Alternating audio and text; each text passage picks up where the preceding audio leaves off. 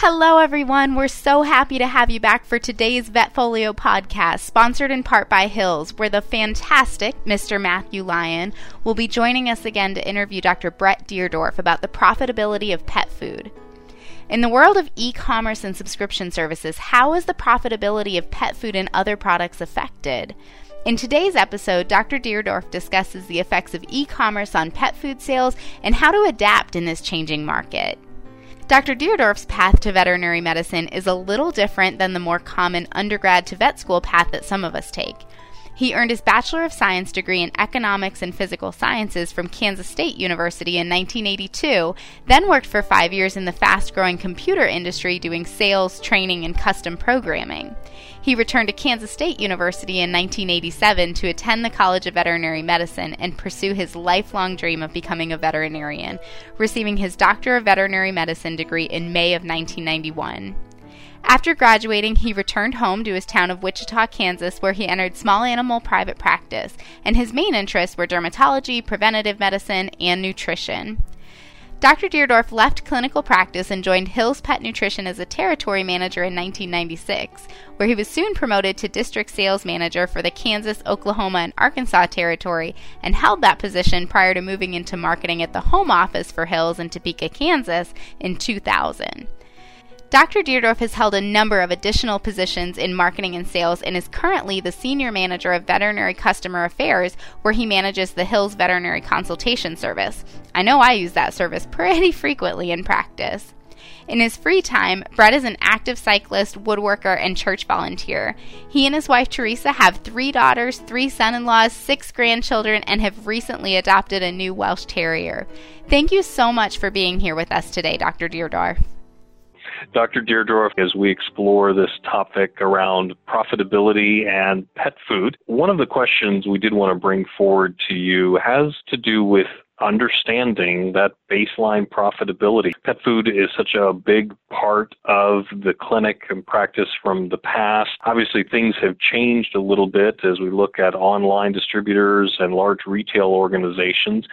But talk to us a little bit about why you think it's so important for our listeners to understand this profitability component of pet food? Sure, you know that's a great question, Matthew, and it's something that I get asked, you know, a fair amount of times when I when I talk on this is why why should we care? Well, I think there's a couple of reasons. Number one, if you don't think selling pet foods is profitable, you don't do it. You don't even talk about it. It's not worth your time. There's so many new things in veterinary medicine that we have in front of us, you know, to recommend for our pet owners. And if one of those does not make me any food, well, I'm obviously not going to talk about it. So I think understanding it kind of drives our behavior to say, listen, this could be really profitable for me and I want to keep my practice doors open. So let, us talk about it. So I think that's number one. I think number two, I could not practice veterinary medicine from a quality of care perspective without nutrition. You know, when grandma said you are what you eat, there's a lot of truth to that. And there are so many things that we can do through therapeutic pet foods to help these uh, pets as they age, as they get disease. There's so much that we can do that we almost have to do it from a perspective of quality of care. And most, I'm going to say nobody learns any of this kind of business stuff typically in veterinary school. So we come out of school, we don't know, we hear things, we think we know what's going on, and that drives our behavior sometimes for an entire career. And so I think having a good understanding of it, of the topic, helps to drive that behavior, the quality of care. And again, I think you almost have to do this to practice quality veterinary medicine. That's a great setting of the stage, and I'll call that kind of our big picture perspective. Now let's take this down a notch into some of the basics and the components that are required to actually understand and break this down to its simplest pieces for understanding profitability.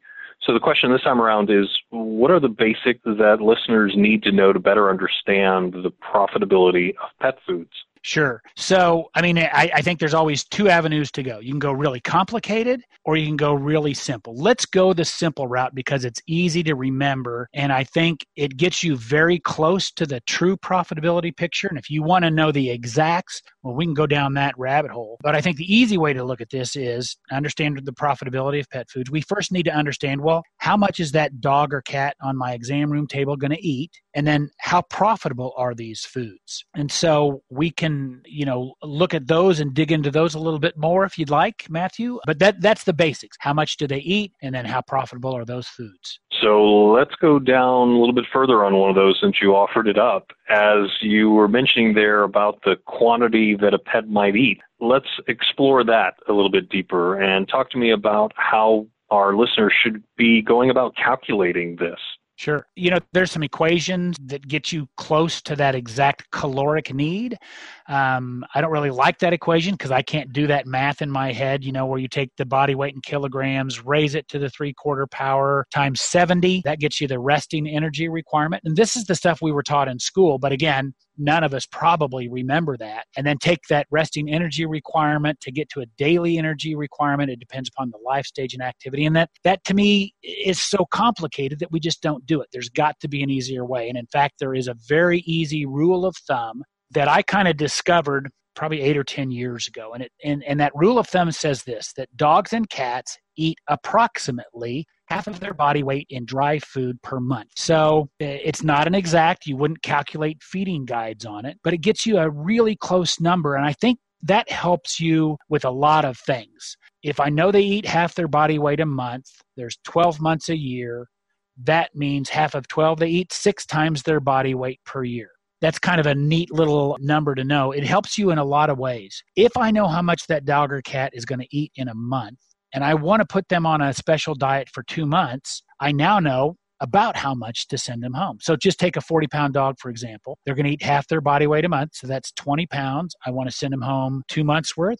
20 times two is 40 pounds. Now you can go the other route, but you're going to be sitting there with a calculator and you're going to need to know all the things about every specific diet to get there. And that exact number I don't think is all that important. Whether that bag lasts exactly two months or it lasts 55 days or 65 days is unimportant. It's that approximation and being able to do it quickly and do it for every patient simply and easily and then communicate that to your clients. That's what's going to be most effective in the hospital. So, a couple little caveats on that. If you think about this, a tiny dog, you know, a hyperactive dog. I have a Welsh Terrier at home and she's a mess, but she's on the move all the time. She eats a little bit more than six times her body weight a year. And a great big dog, a lab, a golden, you know, that maybe spends a little less time running around, they'll eat a little bit less than that six times their body weight a year. But still, it's pretty good uh, and close approximation that gets you, I think, very close to knowing that number.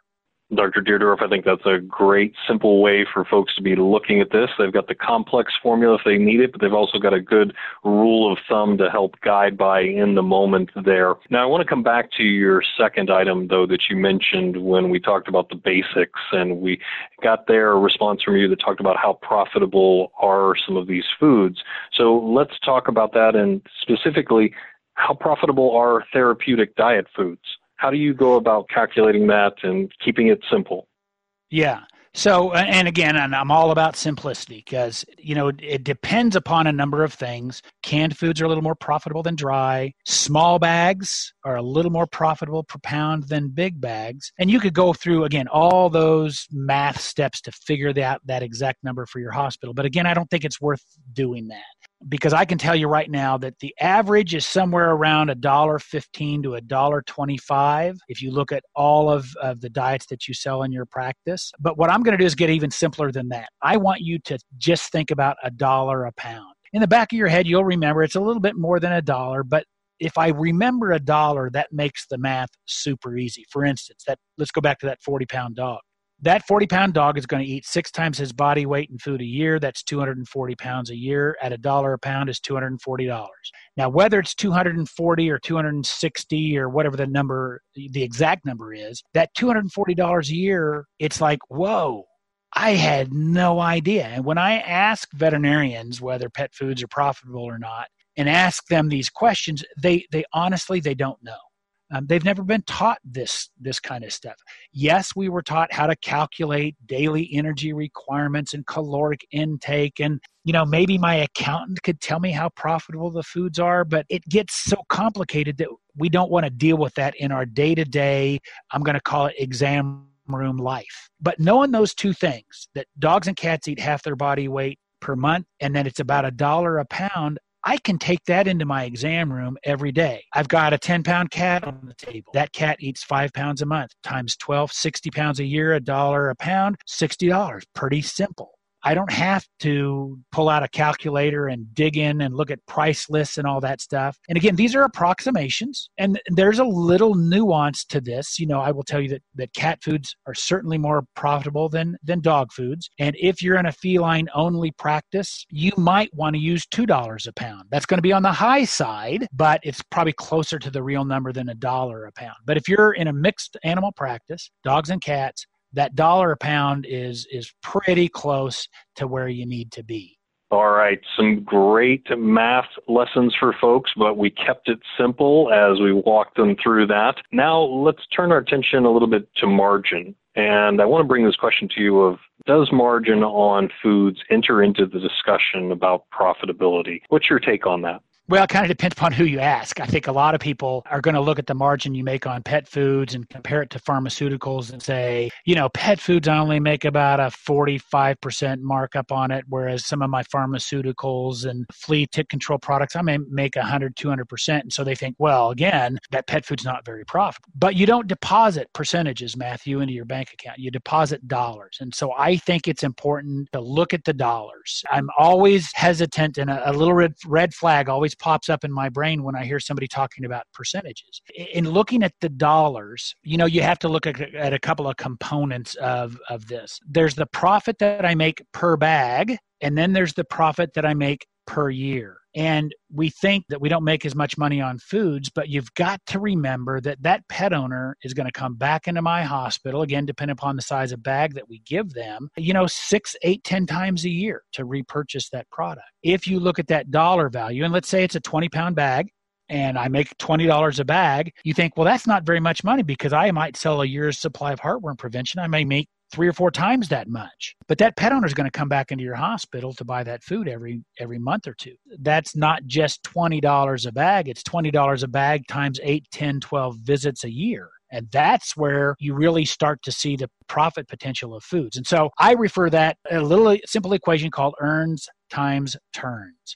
So earns is what you earn per unit sold, and then turns is how many times are they going to come back into my hospital to repurchase? And that's where that number starts to get real big. Yeah, you may only make 10 or 20 dollars a bag but if they're coming back in the hospital eight times a year well 20 times eight is 160 dollars and that's profit so that certainly is going to be a bigger number than what you're going to make on that flea and tick control or heartworm prevention or even some of the pharmaceuticals. Not to downplay the importance of those items, but to actually elevate the importance of pet foods from that profitability perspective, if that makes sense. It does, absolutely. So we've talked about the importance, we've talked about how to go about calculating this and the dollar amounts to apply to keep things simple. But now we need to get into a conversation or part of this discussion on inventory. Obviously, having pet food there in the clinic is something that's a convenience for many folks as they're bringing in their animal to be checked out and hopefully can make that uh, earn and turn that you mentioned there in the moment. But let's talk about inventory costs and isn't this maybe one of the reasons some vets aren't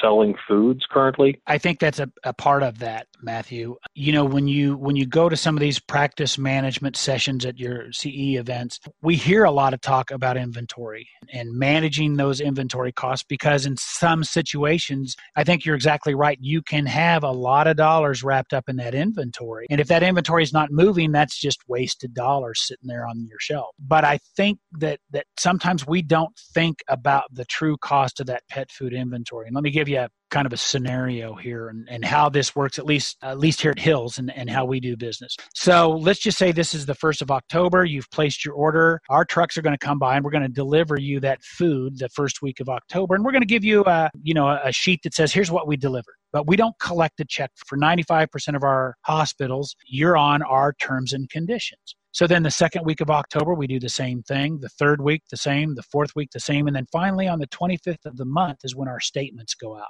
And on that statement, I have those previous four weeks of purchases on there. And then our terms say net 20 prox. Well, most people think that that means they have 20 days to pay. It actually means that you have until the 20th of the following month we're now into November. So that first week of November, I bring another week's of food. Again, the second week, the third week, and then that that bill is now due on the 20th. But think about that. I have sent you 7 weeks of food already and you haven't paid me one dime for any of that food yet. And now the bill for October is due. And on average, you've had 35 days to sell all of that food that you're now paying for in November you know you go all the way back to the first week of october you've you've had seven weeks you've had 50 days to sell that food and so as long as your inventory is not growing month to month and you're pretty much from a monthly perspective keeping your inventory relatively even you've sold that food and made a 45% markup on it before you even have to pay for it. So this is a cash flow positive venture for you. Uh, you're not investing in that food. You don't have dollars tied up in the inventory. Rather, it's our dollars tied up in the inventory on your shelves, and then we're giving you time to pay for it. So to me, the take home message there is yeah, you don't want to go crazy with your inventory, but you certainly don't want to run out of those items that you know you're going to sell on a pretty regular basis. And every hospital knows what those key diets are. Maybe a weight loss diet or a kidney diet or a urinary tract diet. So those are fast moving foods. Don't ever run out of those because if you do run out and your client's pet needs it, what are they going to do? Well, they're not going to not feed it. They're going to find that food somewhere and it's either maybe a competitor of, of yours down the street or they may go online and you know if they go online they may you know you may lose that sale from that point forward so you don't ever want to run out of inventory on those items that you know you have patients on now there are some unique unique pet foods that you may not want to carry the biggest bag. You may want to have the small bags there. That gets somebody started if they need to have it. And then you can order in the larger bags, or you can use one of the other home delivery services that are out there. You know, the Vet Source, Vet's First Choice, Hills to Home, those kinds of things. But certainly from an inventory perspective, as long as you're managing your inventory pretty well,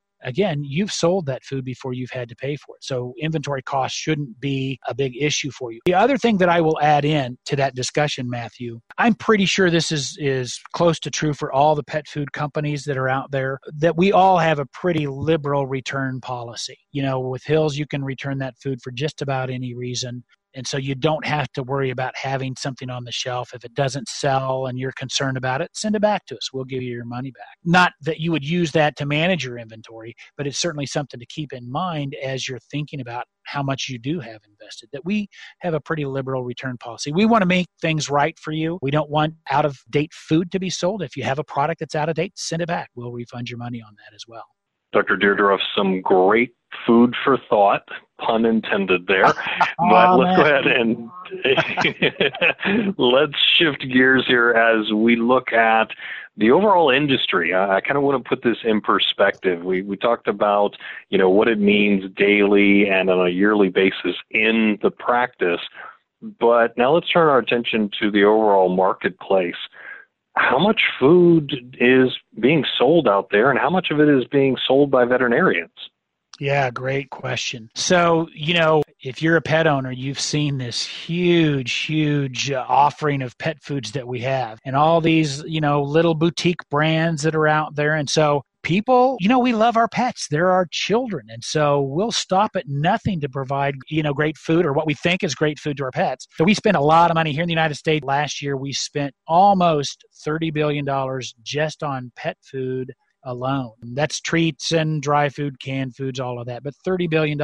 The interesting thing about that is, is that only about 4 to 5% of that $30 billion is sold through the veterinary channel and you know that opens up a whole nother can of worms you know matthew that we can talk about from a standpoint of you know is that a good number is that 4 to 5% of the total 30 billion a good number for veterinarians well I don't think it is. And I'm a little biased, but let's think about this. Probably somewhere between 75 and 85% of veterinarians feed their own pets a therapeutic food because just about every pet that's out there has some condition or something going on could benefit from a therapeutic food. Think about this 50 to 60% of pets are overweight. Probably better than 75% of pets have some kind of plaque stain or tartar. You know, certainly this time of year, here we are in the fall, we've got lots of allergies going on. We've got skin and coat issues then in the springtime. So, in my mind, I'm going to say somewhere between 90 and 95% of pets could be on a therapeutic food. And we're only selling about 4 to 5% of those pets of therapeutic food. So there's this huge gap, you know, between 5% and 95%. Now maybe 95% is too high. Fine. Want to call it 75? That's fine. We're still at 5%. So 5% to 75% is still a huge opportunity certainly there is not a hospital that's listening to our podcast today that could not easily, in the course of the next year, double, triple, or quadruple therapeutic pet food sales just by paying attention and starting to educate our clients about what we can do with food. You know, I can't in a 30 minute office exam once a year undo 365 days of improper nutrition. You know, we worked with AHA a few years ago and we talked about what should we doing from a nutritional perspective. And really their point and our point and I think if you talk to most veterinarians they agree that we ought to talk to our clients about their pet's nutrition every time they come in the hospital. That does not mean we're going to change it certainly, but we ought to at least talk about it and address it and answer questions. Because the truth of the matter is, if I never talk about nutrition until that dog is, you know, got kidney disease at 12 or 13 years of age, I've never talked about nutrition up to that point. Well, how, how important is nutrition? It's not very because I've never talked about it. But if I talk about nutrition to my clients every time they come in the hospital, and I reference things like, well, how much does she eat? Do you feed her twice a day, morning, night? Does she get canned foods? And I engage my clients every time in that discussion. Well, how important is pet food now? Well, Doc talks about it all the time, so it must be important. And again, even though we're not going to likely change foods all the time, I think the key thing here, Matthew, is that if I start educating my clients early on and I say something like, hey, you know, we really believe in the power of nutrition at our hospital. So while I may not change your pet's food every time you come in, it's probably to be expected that I'm going to make some recommendations to what she's eating four, five, six times over the course of her life. You know, when she goes from puppy to adult, adult to senior, and if she gets any other medical conditions, we're going to address those and we're going to look at is there something that I can do with nutrition that's going to help your dog? And if that's the groundwork that I lay with all of my clients, then they're going to come to expect that. And now nutrition is important. And then I think the other thing is we've got to provide them, I think, some direction on where to get good information about nutrition. They may think, well, Dr. Deardorff, you're biased, you sell it in your hospital, you make money. I want to know the truth about nutrition. Well, the last thing we want them to do is go out to Dr. Google and start Googling pet foods because they're, they're going to hear everything that's out there and, and the good and bad and ugly.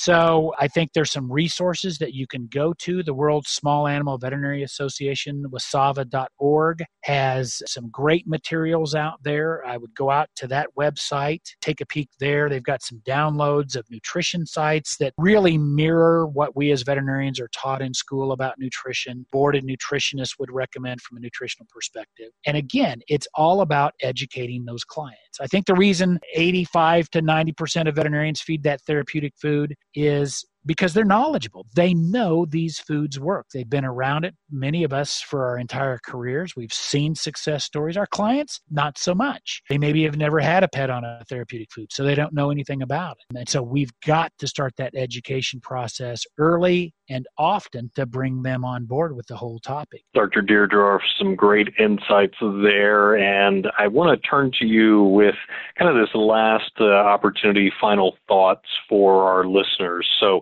as we wrap up this portion of the podcast, thoughts that you want to make sure stick with our audience? What would you like to share with them there? Yeah, don't overcomplicate this. You know, keep it easy educate your staff on this. You know, if clients hear the same thing from everybody on your staff, it must be true. Everybody is kind of talking about this from the same perspective. It makes it so much easier for our clients to understand it. So, what I'm going to do is make sure everybody on my staff knows that dogs and cats eat half their body weight in food per month because when you have that food uh, you know on on the invoice and the client says gosh that seems expensive I want my clients to know, well, you know, Fluffy weighs 20 pounds, so she's only going to eat 10 pounds a month. This is a 20 pound bag that's going to last you for two months. It's about $60 a bag, 60 days in that two months. It's really only about a dollar a day that, that it's going to cost you to feed her. And then, then secondarily, don't forget to subtract out what you're currently feeding because that cost goes away. So you may be spending $40 a month on that grocery food. You may be spending $70 a month if you're feeding one of those, you know, high cost boutique brands. But whatever the cost is of the food you're currently feeding goes away and it's replaced by this therapeutic. And so those are some concepts that our clients don't often think about.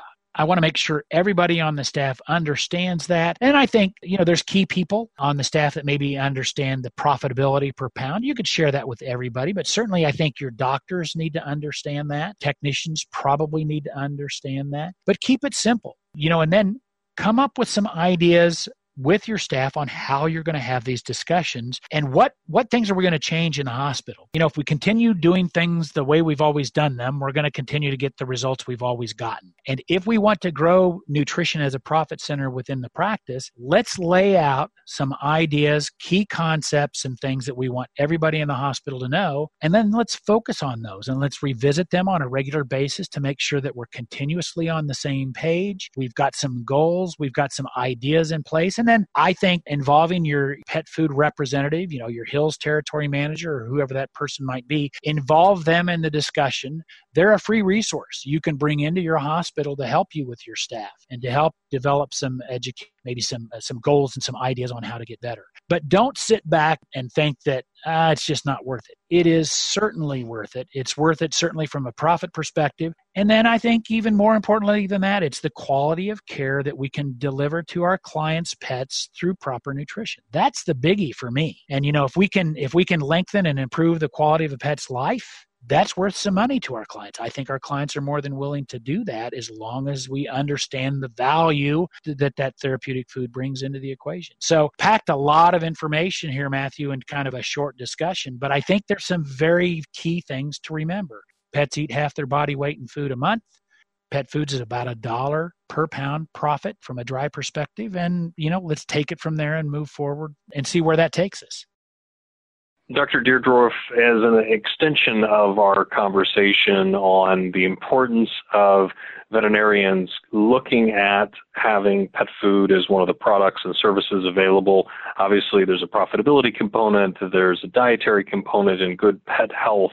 But we live in an interconnected age now where e-commerce is something that, you know, can be that proverbial elephant in the room that we need to talk about. And I want to get your thoughts as you're out there looking at this on a regular basis on what's happening in the e-commerce side of the veterinary food channel.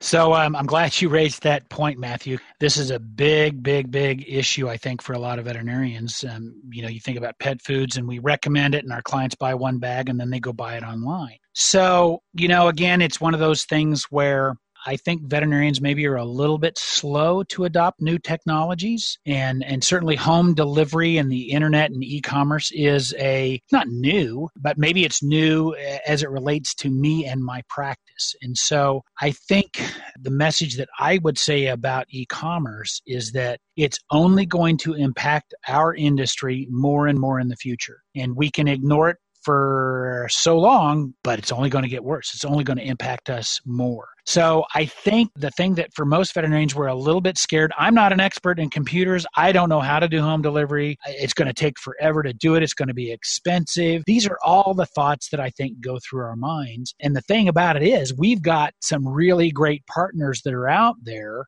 that can help us with this. And I know for a fact, because I've talked to veterinarians, that you can be up and running with home delivery on your website within the matter of a week. You've got companies like VetSource, Vet's First Choice, My Vet Store, Hills to Home, all of which can put their porters portals basically on your website and you can now start selling any of these products online. I think the issue that comes up is, yeah, but it's expensive and I can't compete with the likes of Chewy and Amazon. Well, the truth of the matter is, you probably can compete a lot more than you think you can. And so, what I encourage people to do is make sure you truly understand who your competition is and understand what your clients see when they go online you have to be aware. You have to go to Chewy. You have to go to Amazon or whatever other website there is. And if you don't have an account with them, start an account.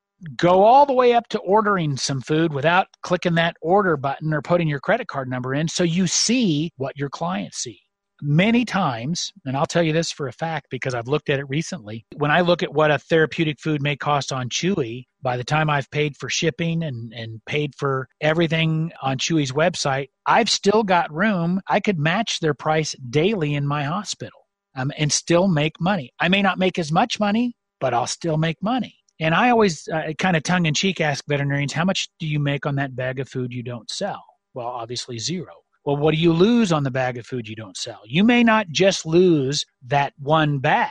You may lose that pet's nutrition for the entire year. And if they go to some of these other websites, you may also lose flea and tick control, heartworm prevention, medications, shampoos. So if you're not in that game, you stand to lose a lot more than just say pet foods. So you've got to get in the game and you've got to get started. And there's no better time than today to get started. Certainly reach out to any of these companies that I've mentioned. They've got folks that can help. I would say call some of your colleagues in town, call some of your classmates from school and say, hey, what are you guys doing with e commerce in your practice? Is it working? How's it working? What do I need to be aware of? What are the thing what are the watchouts? You know, don't sit back and wait.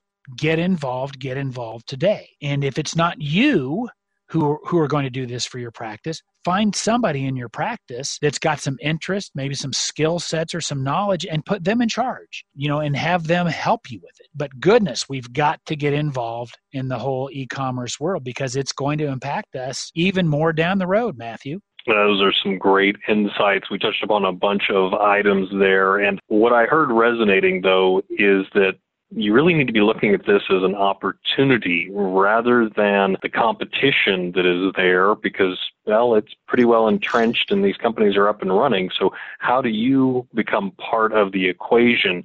And I want to go back to something that we had in our earlier discussion on earns and turns and kind of the profitability and how does e-commerce fit into that equation you shared with our listeners before. So can you talk to us a little bit about your thoughts on e-commerce earns and turns? Yeah. So here's what we know. And you think about, well, I'll just give you an example. My personal example here for me and my wife. I'm married to a very short, very strong, five foot one half inch gal who she hates buying big bulky items like toilet paper and paper towels. So guess what? We have been buying our toilet paper and paper towels home delivery auto ship from Amazon for 4 years.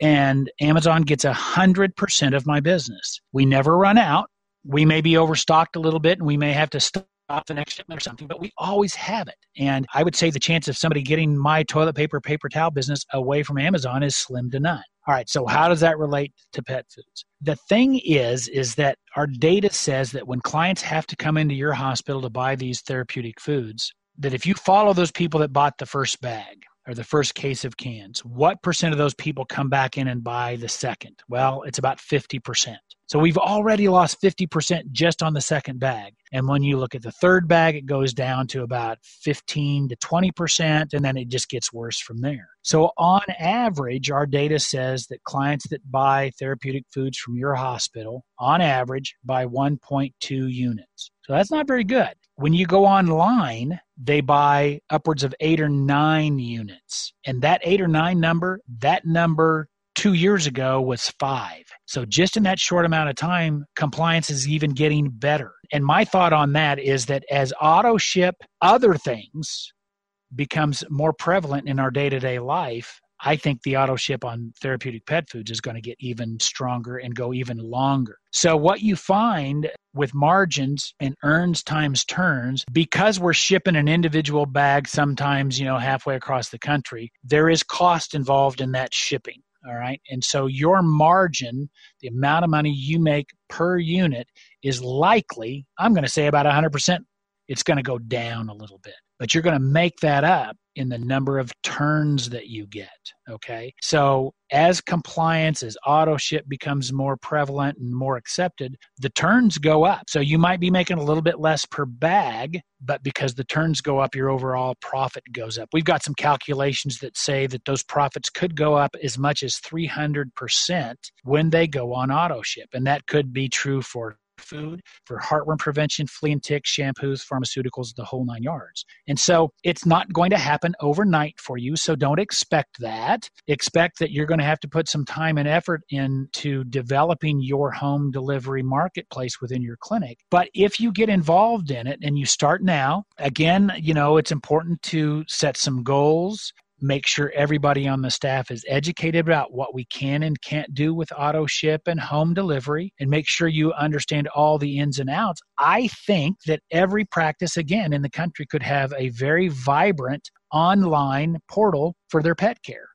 Now it's not going to happen itself, and and so just having that portal on your website is is not going to mean that everybody's going to become instantly aware of it. I don't visit my veterinarian's website every day, every month, every year sometimes. So within the confines of my hospital, I have to have some signage, some mention of that home delivery, at least that as an option to where I know my clients are going to see that more than one time. So it could be a little placard on the front counter, could be something in my exam rooms, it could be a statement at the bottom of each and every invoice, something on my reminder cards, it could be a special mailing, a newsletter. I think, you know, as more and more clinics have their social media pages up and running, so talk about it on Facebook, on Instagram, on Snapchat, whatever your social media channel is, talk about it make people aware of it every chance you get and then if you've got success stories from clients share those as well but again it's it, it's almost like a new therapy for a new disease you don't just become an expert instantly. You've got to go to some continuing education. You've got to make some investments of time and effort. You've got to educate your staff. You've got to educate your client. So be willing to look at this not as a, okay, I've done it, I'm done.